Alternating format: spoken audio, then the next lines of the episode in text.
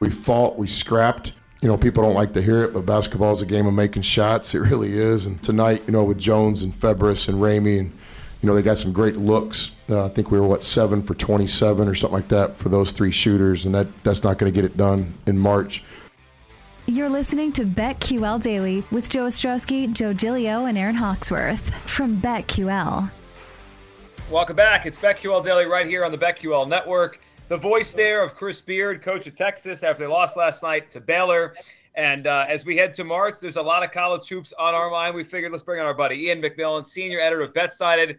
We'll probably get to some golf as well, but let's start with some college hoops here, Ian as uh, this show, I think, combined as like, I don't know, 10, 12, 15 futures on champions and Final Four. So we're all in. We're, we're ready for March on March 1st here. But Ian, I'll throw this at you because you, you threw a tweet out uh, a few minutes ago. I'm, I'm curious your answer to your own question. What team is the biggest fraud in college basketball right now? Because I know this show and our audience, we want to avoid that team in our future bets here. Who do you think's a big fraud right now? Well, I'm glad you answered that. I'm sure you guys know that I, I love throwing out the fraud word around. It's one of my favorite things to do. My, I mean, my my pick for the biggest fraud, uh, and I'm probably going to write up an article later today about this. I mean, it's probably a popular one that a lot of people say, but I think it's Wisconsin. Uh, people have been calling them frauds all season. They keep on winning, but this is a team that ranks 247th in the country in effective field goal percentage. No, no team that ranks that low in shooting is going to go on a run in March uh, especially a team that's not fantastic at really anything else. Uh, this is a one-man team. They actually, ironically, remind me of uh, the biggest fraud in the NFL this year, the Titans. Statistically, not a good team, but then they have that one good player that everyone points to. In this case, is Johnny Davis. And it's not like they're a San Diego State team that, yeah, maybe they're not a good shooting team, but they're the best defensive team in the in the country. Wisconsin ranks 100th, or it's like 100th or 101st in defensive efficiency. So solid defensively, sure, but not good enough to be able to carry a team that ranks 247th in effective field goal percentage. So uh, I think it's I think it's an easy answer if you want to know who the biggest fraud is in the country right now. It's the Wisconsin Badgers. Yeah, when we were talking about that Purdue Wisconsin matchup tonight, we were uh, also bringing up with the Badgers every five, six point game or, or fewer, they've won them all. So that we talk about it so much with Providence, but it's the same deal with Wisconsin. A lot of luck on their side. And the good thing is, you didn't pick a team from Tennessee, so Chelsea won't be mad on you uh, at uh, online. So that's good. Uh, Ian, congratulations first off on landing Ryan Pace. So you will find the quarterback of the future for your Atlanta Falcons. I'm, I'm sure you're thrilled about that one. Um, did, did, that make you feel good when you saw the news uh, across last week? Oh yeah, popped a bottle of champagne. I'm ready for them to announce the Mr. Trubisky trade. exactly. Exactly. I, I, saw a lot of Falcons Atlanta media members uh, reacting to that one right away. Uh, so, does that mean, with your thoughts on the Badgers, does that mean that you are going to lay the two and a half with Purdue tonight? Yeah, I will be on Purdue for sure. I mean, I, I, I just listed effective field goal percentage. The biggest thing that deters me away from Wisconsin Purdue's third in that, so you're you're you're laying only a few points on the third best shooting team in the country uh, against uh, one of the worst. And Purdue's uh, road splits aren't even that bad either. Their effective field goal percentage at home 58.9 percent, on the road only drops to 57.2. So only about uh, uh, one and a half percent difference in, in their home and, and road split. So that doesn't uh, concern me too much. So uh, yeah, I'll, I will certainly be on Purdue tonight. It's probably going to be uh, my favorite bet of the night. I'm thinking about laying the points with Villanova, but I don't know if I like the number nine and a half. Providence, we were just talking about the luck factor they've had. Is their luck going to run out? Are they creating their own luck? Um, how would you play this game tonight? Yeah, I looked. I looked at this game quite a bit. I think I'm just going to end up staying away from it. Uh, and, and, and yeah, Providence is, is if, if people aren't calling Wisconsin the, the biggest frauds in the country, uh, other people are calling are saying that it's Providence. I don't know if I'm ready to say that they're fraudulent. I know that luck factor has has been tossed around quite a bit, but uh, they're a pretty solid team. They rank in the top 100 in most major statistics, at least the ones that I look at. Uh, so for tonight's game, I mean, it's a nine point spread. Villanova is, I think, certainly the better team. Uh, but that is a that is a lot of points. But as the reason why I'm staying away is because uh, maybe Providence is kind of just uh, good at closing out games. Uh, like I said, they don't have any glaring statistics that make me want to stay away, like Wisconsin does. Uh, with their shooting numbers. So I just I, I I I don't know where I land on on the on Providence as of right now. Usually I have a pretty strong take one way or the other. I don't really have one about Providence. So I decided a couple weeks ago to just stop betting on their game. So I, I'm probably not going to bet on that game tonight. I would probably take Providence in the points, but uh, who knows? That's a tough one. Ian, what do you think about Arizona at USC? A couple ranked teams tonight. Zona, Arizona coming off the loss as every team. You know, the top six lost on Saturday. Um, you know, with that crazy shakeup in college basketball Saturday afternoon. What do you think about this game? Arizona four and a half point favorites at USC. Yeah, I love Arizona in this spot and love Arizona overall. It's funny because usually most college basketball seasons throughout the season, I uh, kind of have like I, I switch who I think is going to win the national championship. I end up placing like several bets. Arizona has been my team basically from a month into the season all the way until now. I think they're still. I know everyone obviously thinks they're good. They're going to be a number one seed.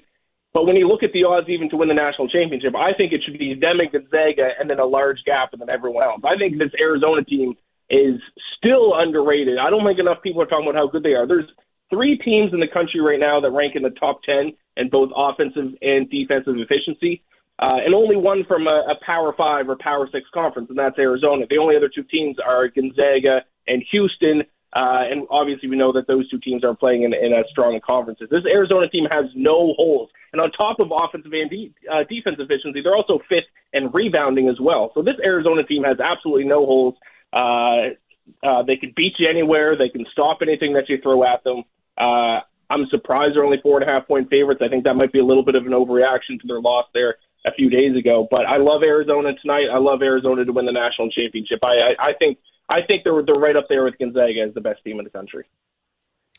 You know, uh, for about a month now, Michigan has been doing this win, loss, win, loss thing. And, you know, that's exactly what they are. They're a mediocre team, and they're fighting to make sure they can secure their spot in the tournament. They're four and a half point home favorites against Sparty coming off a big win over the weekend. Uh, doing anything here?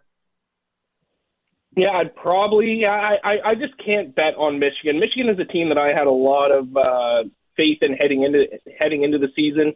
Um, I, I I've given up. I, I'm I'm gone. I, I I can't bet on them anymore. So I I I, I think I'm I'm going to stay away from them tonight.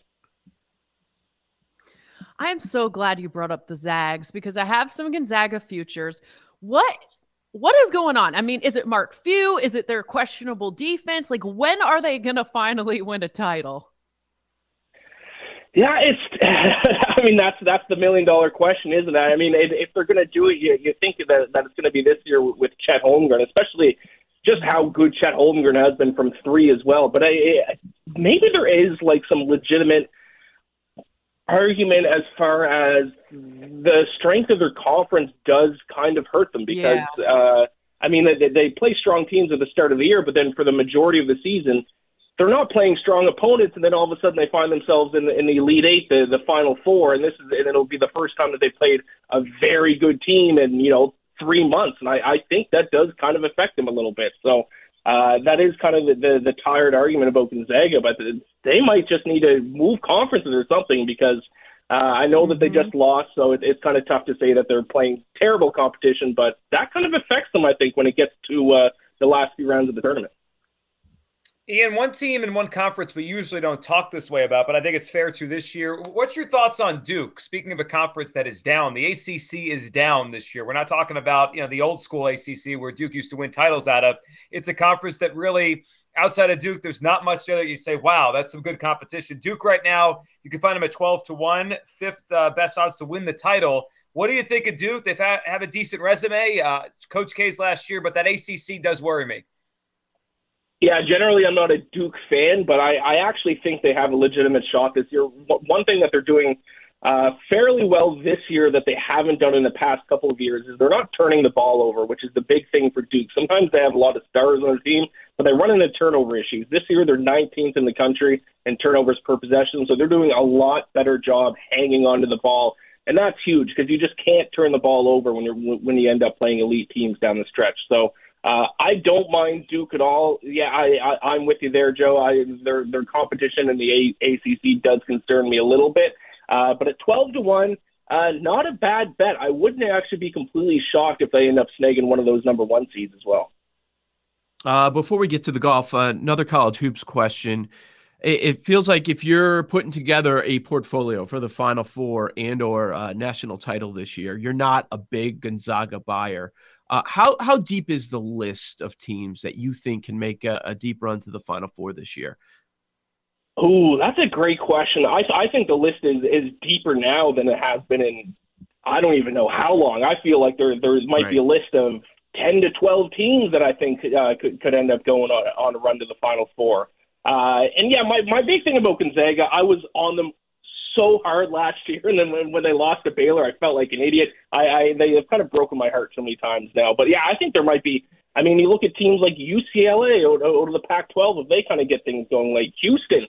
Uh, they're one of the only other. You know, I mentioned three teams that rank in the top uh, ten in offensive and defensive efficiency. They're right there. Mm-hmm. Villanova could go on a run here. There's a, a list. I would say twelve teams that, that could go on a deep run here.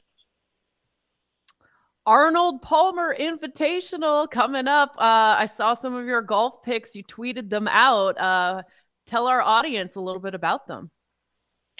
Yeah, I'll give out a little bit of a long shot here. Uh, and I don't know if I've seen too many people on this guy, but maybe so. But I, I got this guy 80 to 1 to win this week. Chris Kirk. Uh, most birdies or better at the Arnold Palmer Invitational over the past five years. It is Chris Kirk that leads that list at 4.71. That was tweeted out by uh, Justin Ray Golf there a couple days ago. That's above Rory McIlroy. That's above Bryson DeChambeau. This guy has dominated Bay Hill. Uh, he hasn't won here yet.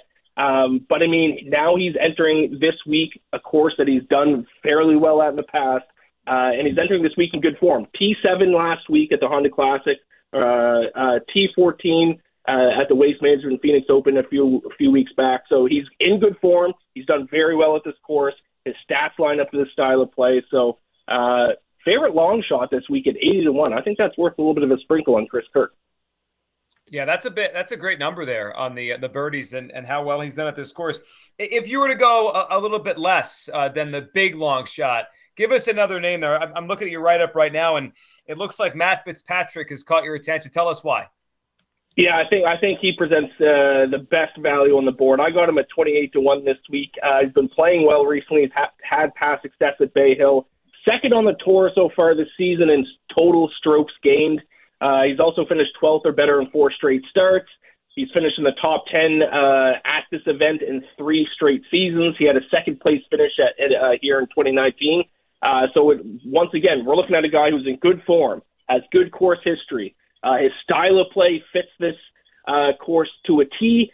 Because one of the big things you want to look at, very long course, a lot of approach shots from over 200 yards, more than any, uh, more than basically any other course on the PGA Tour schedule. And Fitzpatrick ranks fifth in proximity to the hole when his approach shot is 200 yards or longer. So a lot of things to like about uh, Matt Fitzpatrick this week, and at 28 to one, I think that's that's I think that's by far the best value bet on the board.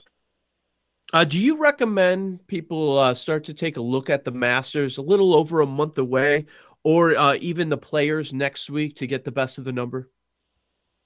Yeah, I would say more towards the players next week. I at least in, in my strategy when betting on golf, recent form uh, is a big thing for me. So I, the Masters, I think, is a little bit too far away to start betting on that because we don't really know how these guys are going to be playing the, uh, the next month. But uh, if you, if there's a guy who's competing this week um, that's also going to be competing at the Players next week, and you think like a player like Rory McIlroy. Rory McIlroy is likely going to have a good week this week. Uh, if you want to bet on him, if you think he's going to be a, a good bet to win the Players next week, it's probably better to get on him now, uh, especially if you think he's, he's going to do good at the Arnold Palmer, because that, that number is only going to get shorter. But uh, for the most part, I, I don't usually bet from too long out because I recent form is, is a big part of handicapping golf, in my opinion.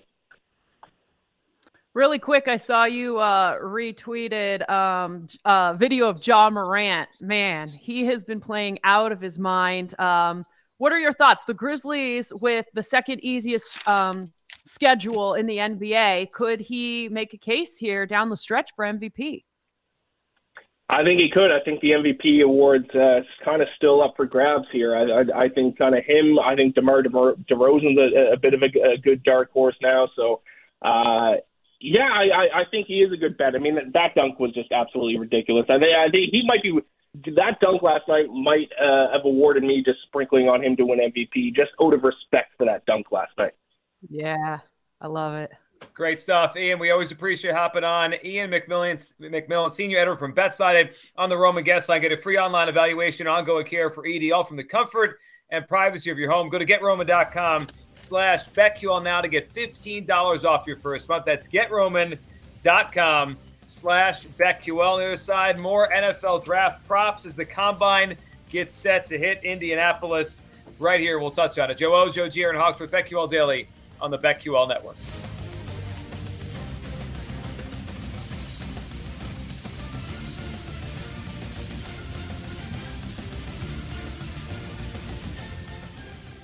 These Joes are helping you bet like a pro. It's Joe Ostrowski, Joe Gilio, and Aaron Hawksworth on BetQL Daily from BetQL.